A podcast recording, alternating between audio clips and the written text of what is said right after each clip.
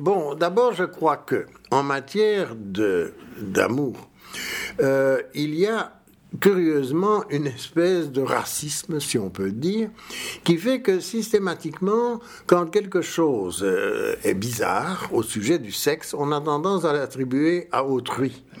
Et c'est ainsi que, finalement, on sait probablement que la syphilis a été importée des Indes, occidentales, autrement dit des Indiens précolombiens, mais comme on ne savait pas avec certitude si c'était arrivé par le canal des Espagnols ou autre, mais c'est devenu le mal de Naples, le mal italien, c'est devenu toute une série d'expressions du genre.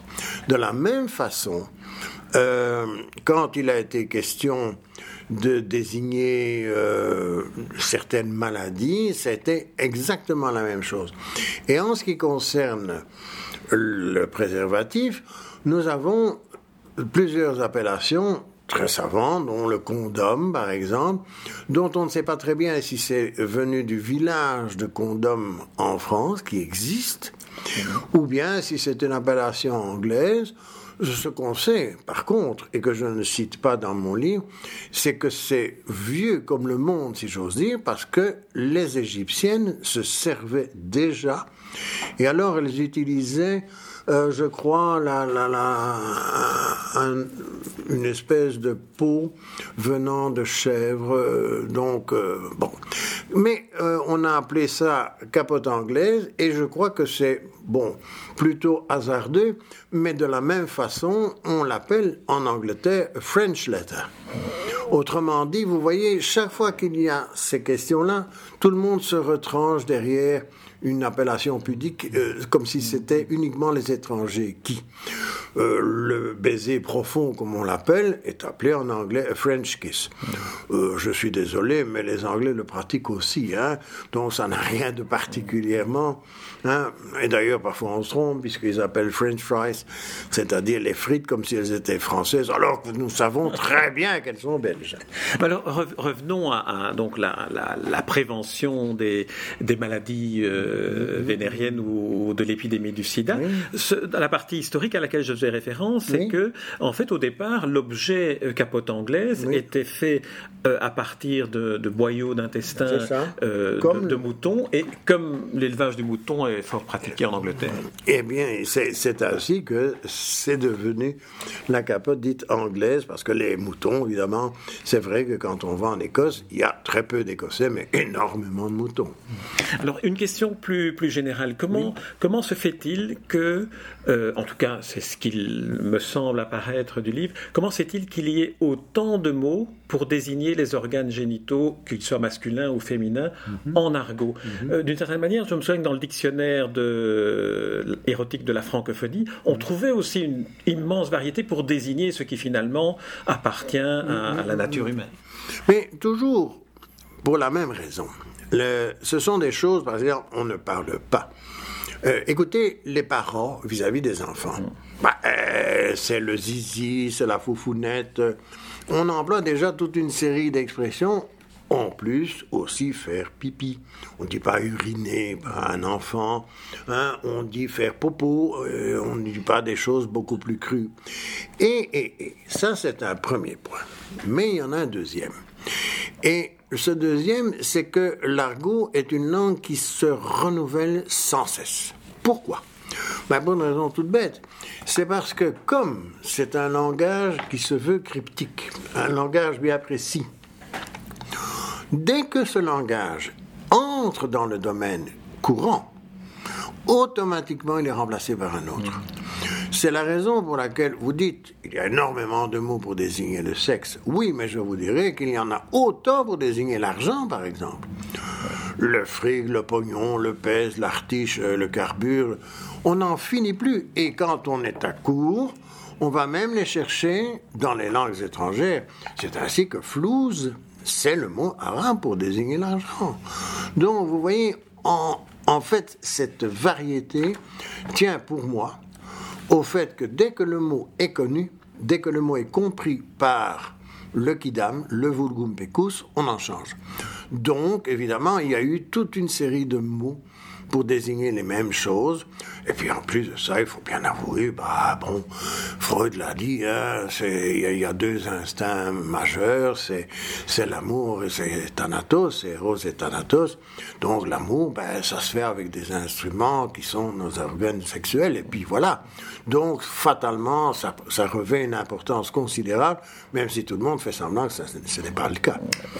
Alors on va peut-être commencer justement par l'amour et peut-être essayer maintenant de donner quelques-uns des mots qui en argot désigne être amoureux. alors là, je vous propose peut-être de, de, de, lire. Oui. Euh, donc j'ai pris. alors il y a deux versions de lexique, un lexique euh, argot français et un lexique français argot. J'ai préféré prendre celui français argot parce que là, alors on a toute une poésie de succession des mots en argot. Alors amoureux, je vous laisse lire.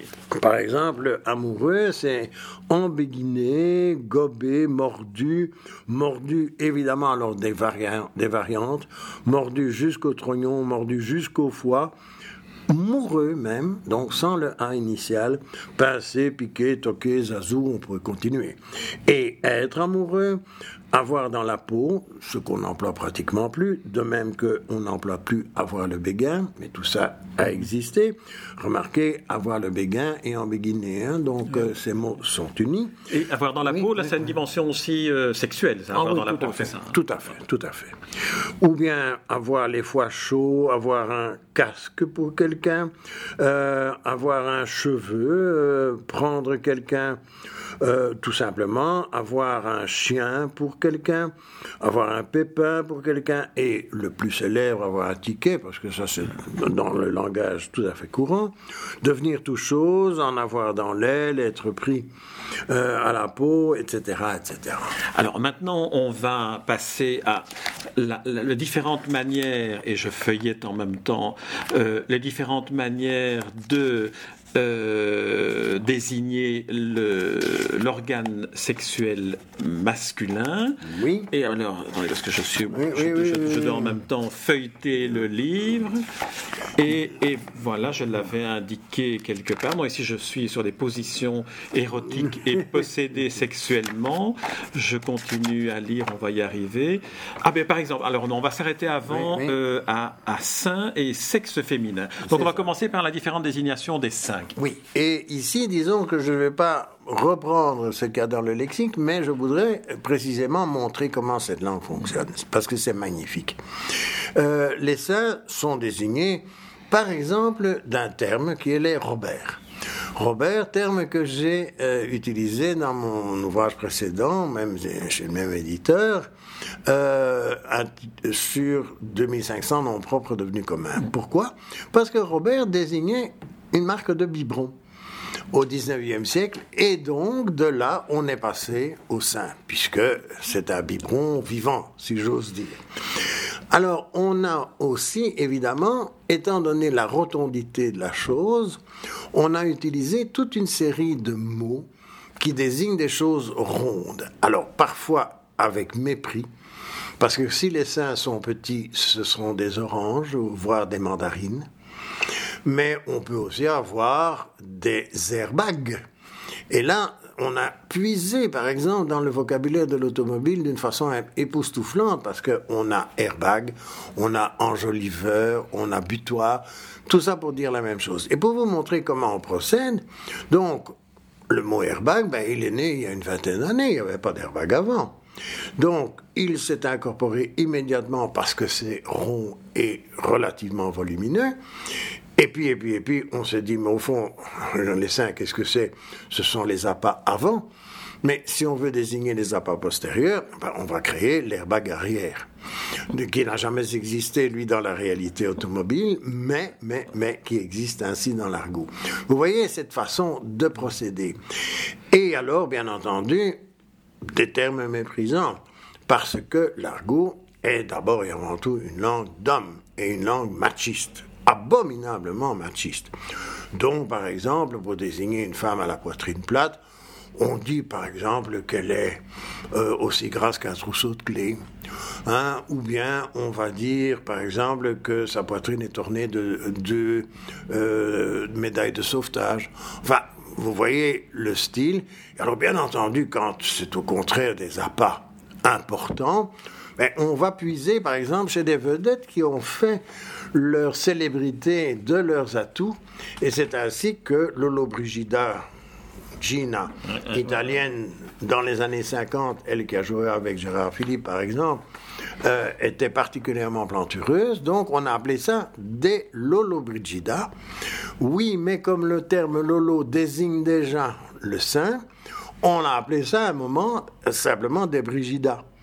Et de la même façon, années 30, la vedette Mae West a fait toute sa carrière sur ses formes assez somptueuses. Bah, évidemment, des Mae West sont devenus des gilets de sauvetage et ont désigné les seins. Hmm? Donc, vous voyez le le, procédé et cette invention, ces métaphores constantes, qui pour moi sont un délice de, de linguistique. Hein.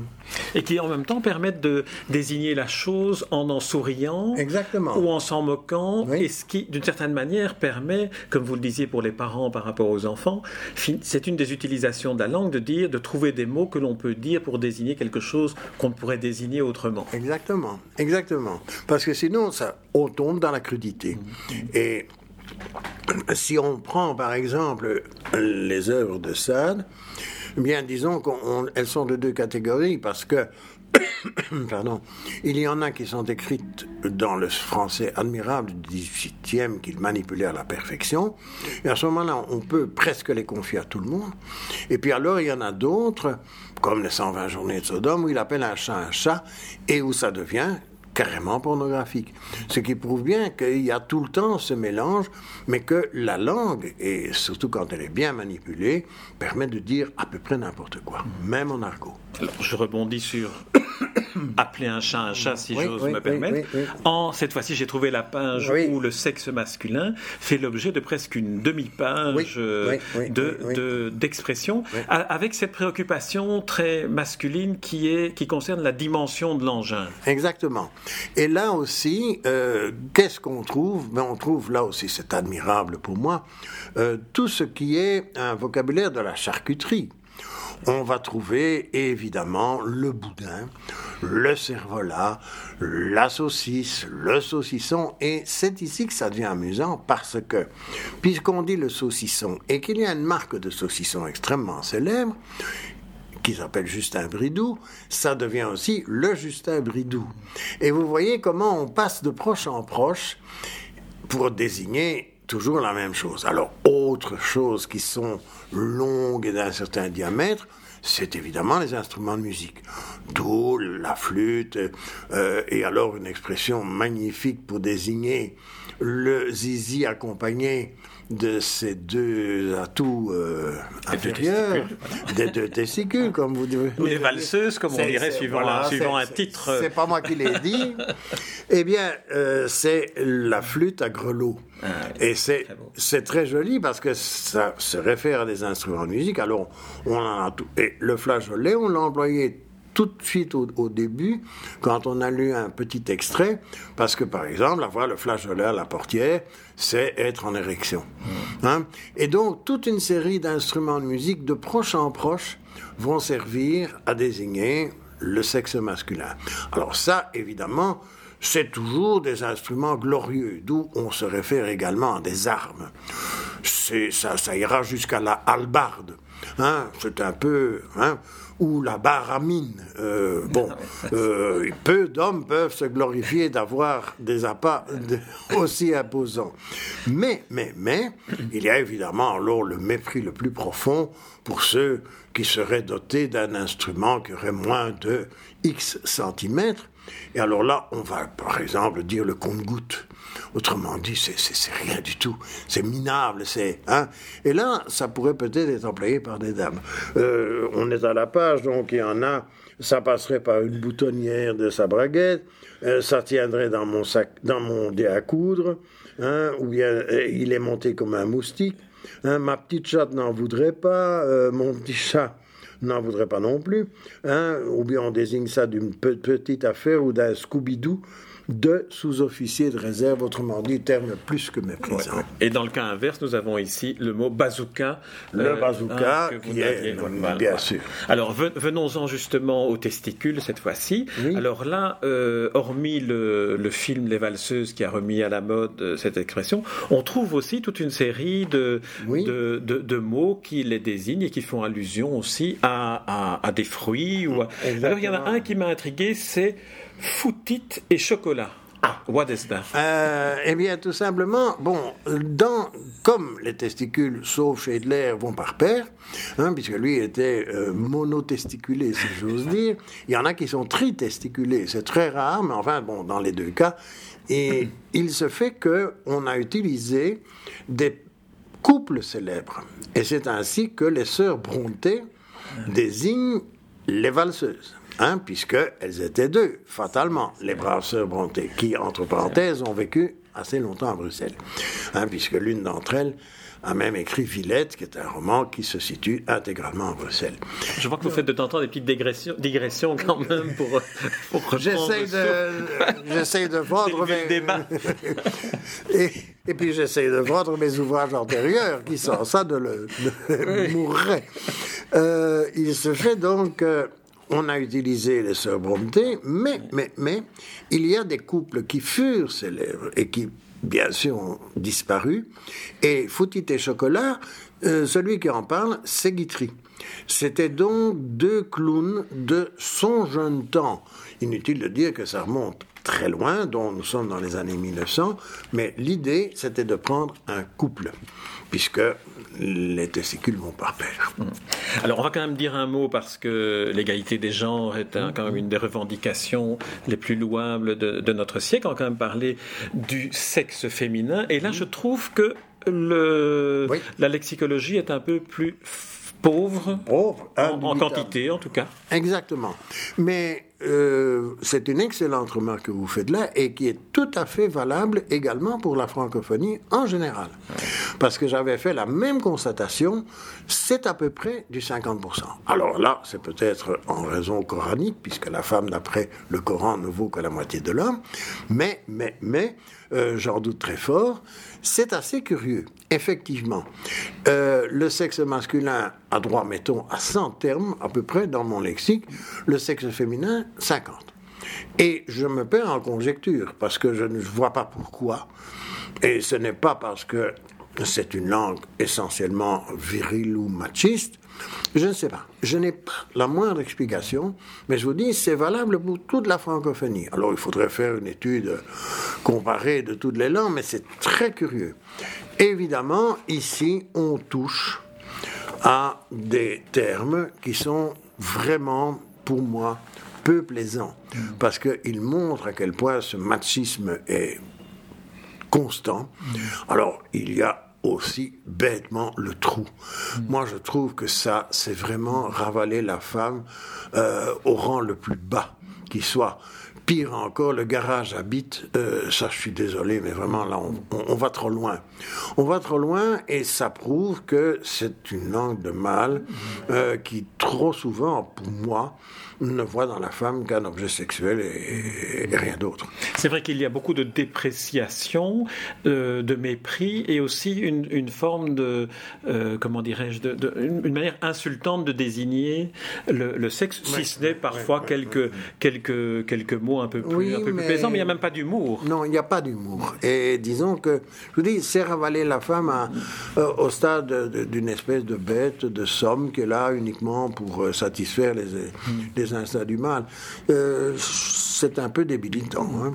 Heureusement qu'il y a bien d'autres termes à côté de ça. Alors on trouve un peu, on peut faire cette même observation aussi, me semble-t-il, sur ce qui est de l'acte sexuel, où c'est en général le point de vue masculin qui est adopté, avec cette espèce aussi de, euh, de possession plutôt que de, de, partage ou de communion. C'est certain.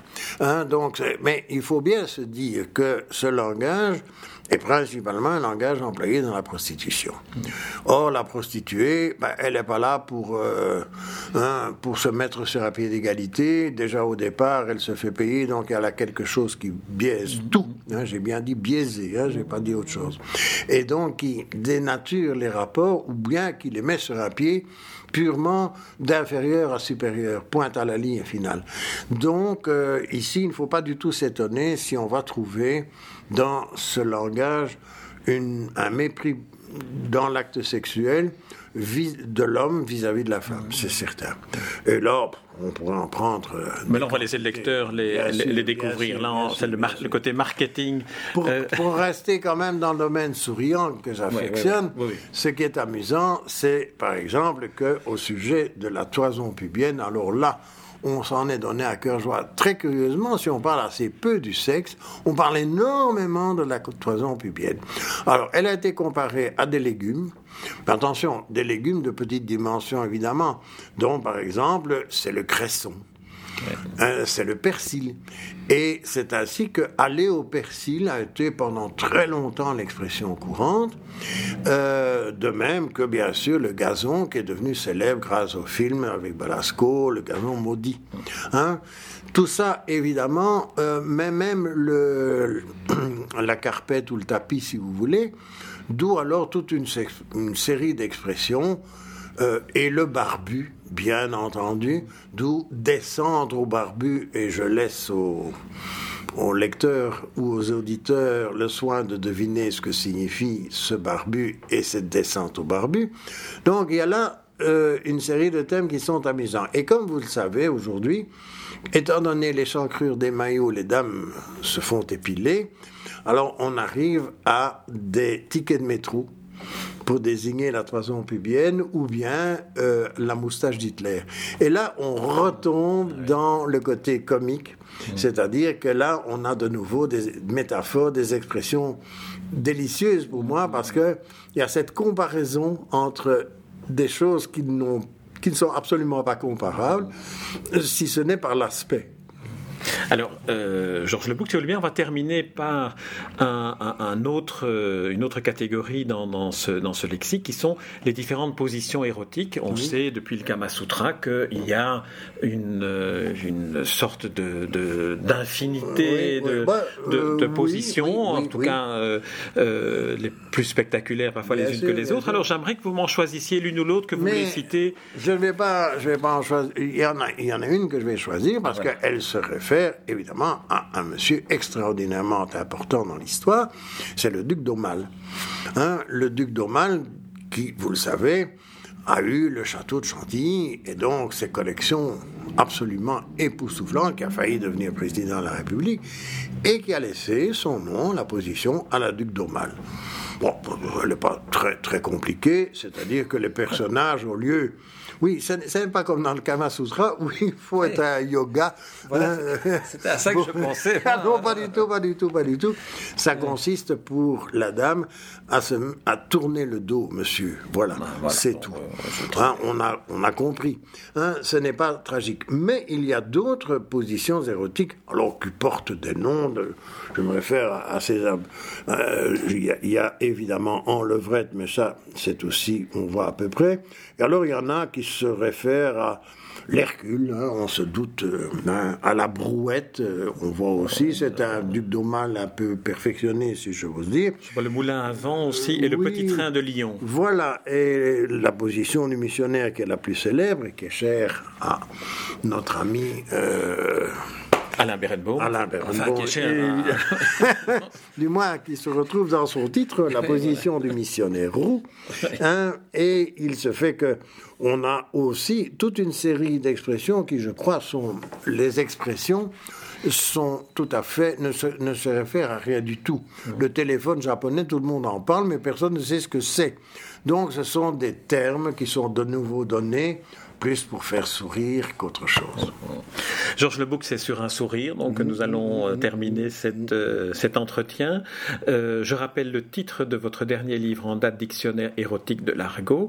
C'est paru chez Avant Propos, et on peut peut-être encore, et j'en prends la responsabilité, souligner que c'est un livre qui est un livre plaisant à lire, accessible, qui en plus, on a cité quelques exemples, mais qui, permet de, sourire en, en évoquant tout ce que l'érotisme, l'amour, la sexualité a pu inspirer de vocabulaire pour qu'on puisse en parler tranquillement comme nous le faisons euh, avec euh, grand, grand bonheur en ce qui me concerne, euh, comme chaque fois. Merci à vous et merci de le dire parce que effectivement c'est un sujet qui pourrait faire peur, mais disons que je l'ai appelé un dictionnaire érotique comique et je crois que c'est comme ça qu'il faut le prendre. Ça a d'ailleurs été toute ma carrière de prof, mon idée, c'est d'enseigner des choses, mais en sourire, et jamais d'une façon pesante. Les rencontres d'Edmond Morel.